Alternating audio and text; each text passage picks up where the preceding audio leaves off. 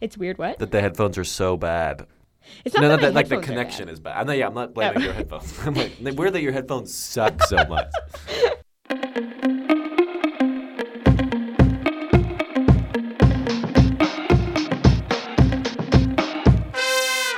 Hey, I'm Marin, and I'm Harry. and this is A for Effort. The show where we each bring three terms the other person doesn't know, and they have to guess them based on an overarching theme that hopefully they know about. At the end, we tally it all up, five points for each, and the top number of points wins no prize. It's coveted. it's a coveted no prize.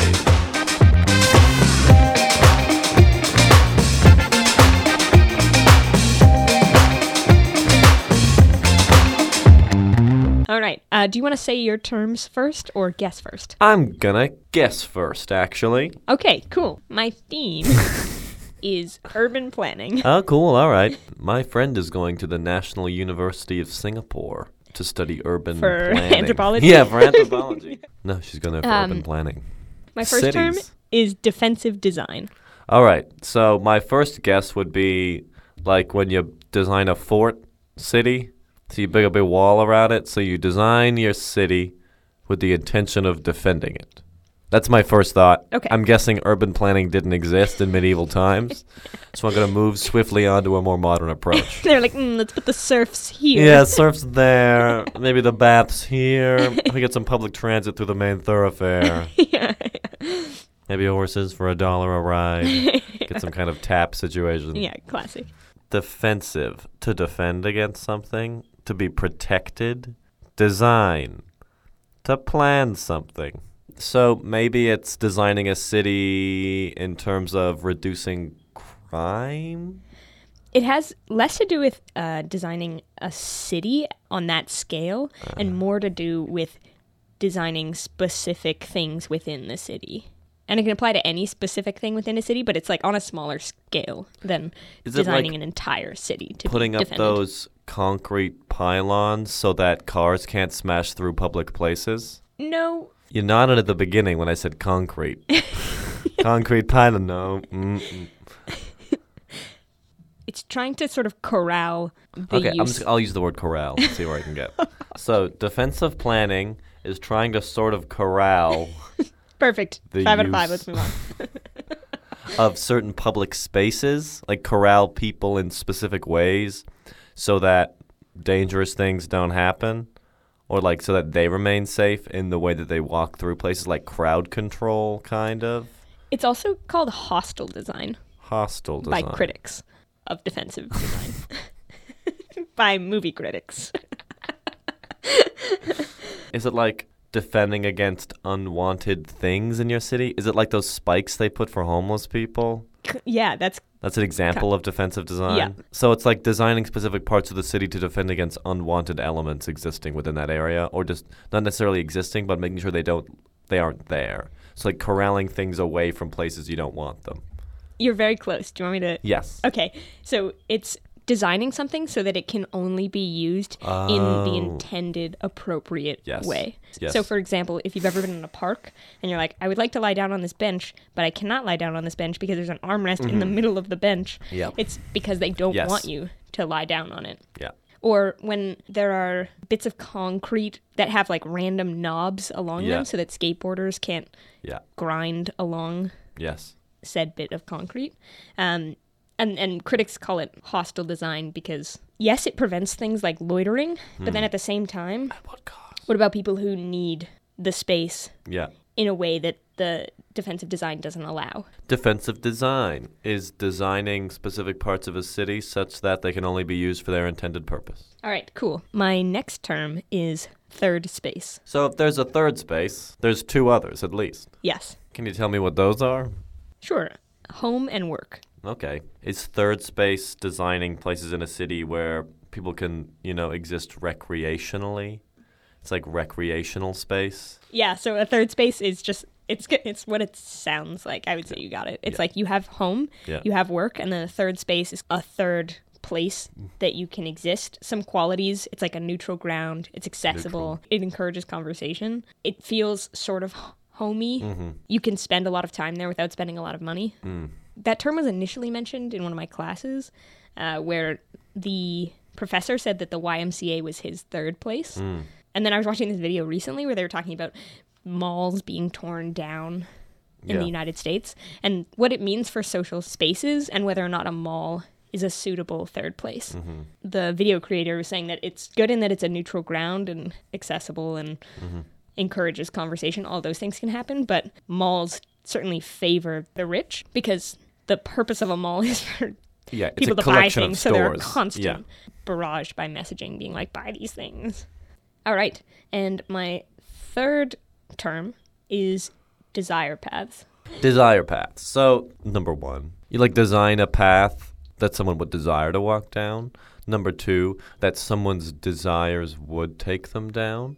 Or number three, based on people's desires for a certain thing or what they want or what they would want, maybe sequentially or yeah, in some way, such as that, you would design a path within the city where people would be able to walk through and get all the things that they would want or need. Those are my three. I'm guessing it's the third one. It's not the third one. Is it the first one? A, lit- a literal path where people could- would, would want to walk down. What was the second one? Second one was a path that people would want to walk down. And the first one was A path. Just, I, th- I thought the first one was a path that people would want to walk down. no, a, a- a- the first one was just like a path. So like a nice path. Okay. In like a park. Okay. The second one was like an like an avenue through a city, a pathway that people would want to walk down. So those are two different kinds of paths. Is, are they differentiated by the fact that one's in a park? yes. One's like an actual path. like a Okay. gravel path through grass, right. whereas the other is more of a journey than a Okay. path.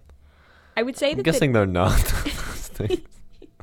yeah, I would say that the journey theme Mm-hmm. comes closest to the definition. Creating a journey full of things that people would want. No. I don't know. Okay. A desire path is created as a consequence of erosion from traversal. Oh, that's interesting. Yeah, so it's like a shortcut Yeah. through the forest, and then the path, even though it's just through the middle of Yeah. Mm-hmm. the forest, is all beaten down. That's a desire path. Interesting.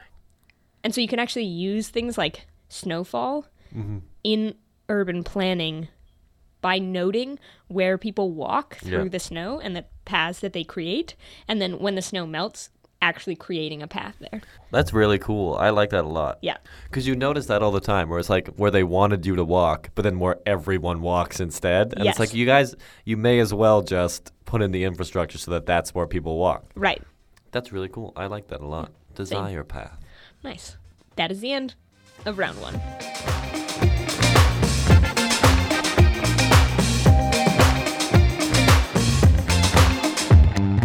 All right.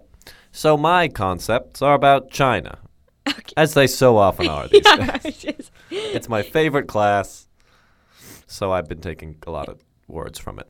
Got it. Um, they're from the 70s and 80s, so about 10 or 15 years after the last terms I used. okay. And to give you some context, China's being opened up and reformed toward a more liberal direction, neoliberal direction. Okay. Kind of capitalism, not democracy, Yeah. but capitalism. Okay. So, the first word or phrase is iron rice bowl. Iron rice bowl Yes. The, the phrase would be the iron rice bowl. at a time when China is becoming more capitalistic. So, like, government jobs are less stable. Yeah. Maybe there's less social security funding. Yeah. Mm-hmm. Okay. Two trains of thought. Yeah. One, Choo choo. iron rice bowl, like the bowls out of which you're eating rice are now iron, which is a symbol for the industrialization of China. Second train of thought is that rice, I mean, that's like a form of sustenance. The iron rice bowl, it's like working in more of an industrialized economy is giving you more access to food. All right, here's where I'm going to give you the hint. Okay. The phrase is that that's used generally Yeah. is the breaking of the iron rice bowl. Is it the idea that the introduction of more of a market breaks monopoly or oligarchic control of resources and capital? Not really. Yeah, I don't know. Okay, so the Iron Rice Bowl was the system of guaranteed employment. Okay. So, oh, I see. because it like it was a guaranteed source of income and food. Yeah. So breaking it in the reforms was meaning that you no longer have guaranteed employment. Right. There's a lot of layoffs. Got it. Okay. So the iron rice bowl is a metaphor for guaranteed employment. Yeah. Iron being sort of fixed and Yes. secure, and rice bowl being life sustaining. Being what we would call food. yeah, but it's a metaphor that stands for larger things. okay, cool. And then breaking the iron rice bowl is the introduction of markets destabilizing yep, secured guaranteed employment. exactly. Cool. Next, the household responsibility system. So, this was a system of organizing agriculture that was implemented during the t- these reforming times. Okay. So a household, the people who live in a house, usually a family, the members of that family. Sure.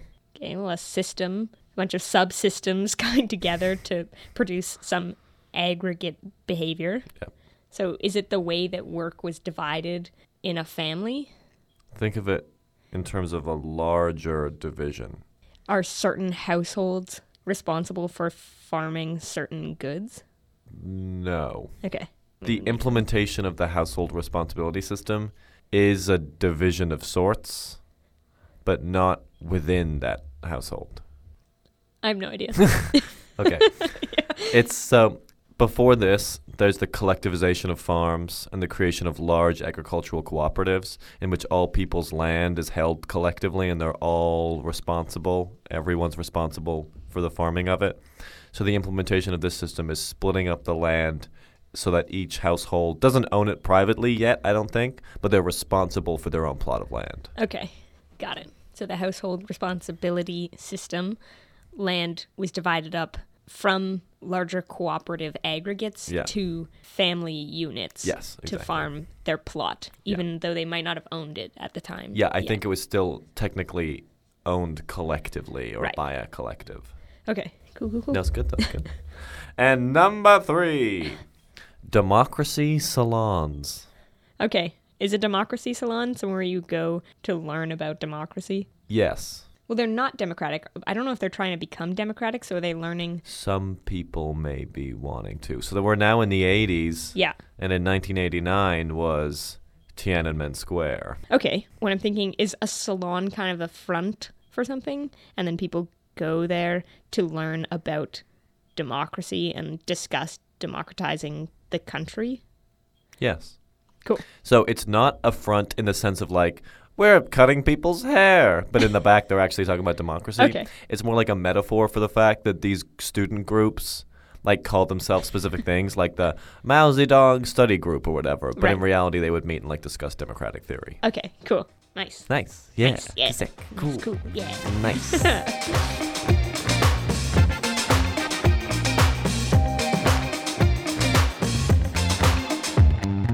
All right. I'll go first okay. with the scoring. Please But do. let me know when you have your scores ready. My scores are ready. All right. Great. uh, you want to give your scores? No, you go give your scores first. But let me know when yours are ready. Okay. uh, so for defensive design, I gave you four out of five. For third space, I gave you five out of five. And for desire paths, I gave you two out of five. Yep. Okay. For Iron Rice Bowl, I give you two out of five. Cool. For household responsibility system, I give you one out of five. Understandable. And for democracy salons, I gave you five out of five. Ah, the one redeeming. So that's a grand total of eight out of 15. All right, and yours is 11 out of 15. Nice. Cool. If you want to learn a little bit more about urban planning, I will link some videos about defensive design and third spaces in the show notes, as well as an episode of the podcast 99% Invisible, which talks a lot about design that specifically touches on desire paths. But if you're interested in design in general, you might enjoy the podcast 99% Invisible. My terms are from my lecture notes and therefore not hugely accessible. Ooh, I do actually have a really good book that Okay, people cool. can read this time. It's called Cultural Revolution at the Margins Chinese Socialism in Crisis by Yi Ching Wu. All right, cool. A for Effort is hosted and produced by me, Maraid, And me, Harry. and is edited by me, Maraid. But not me, Harry. Our music is Chop Shop Instrumental by White Flowers, and our logo is by Eights. You can find the show on iTunes. Please subscribe and leave a review. That would be great. and if you'd like to get into contact with us, you can find us on Facebook. Just type in A for Effort, or you can email us at A for Effortcast at gmail.com. Still reading those emails. You like every time they come in, which Yep. is frequently, they're read thoroughly. There is an influx of emails. There's an influx. We got a, we got, we've got mail. All right. Uh, and other than that, we'll see you in two weeks. Bye. Bye.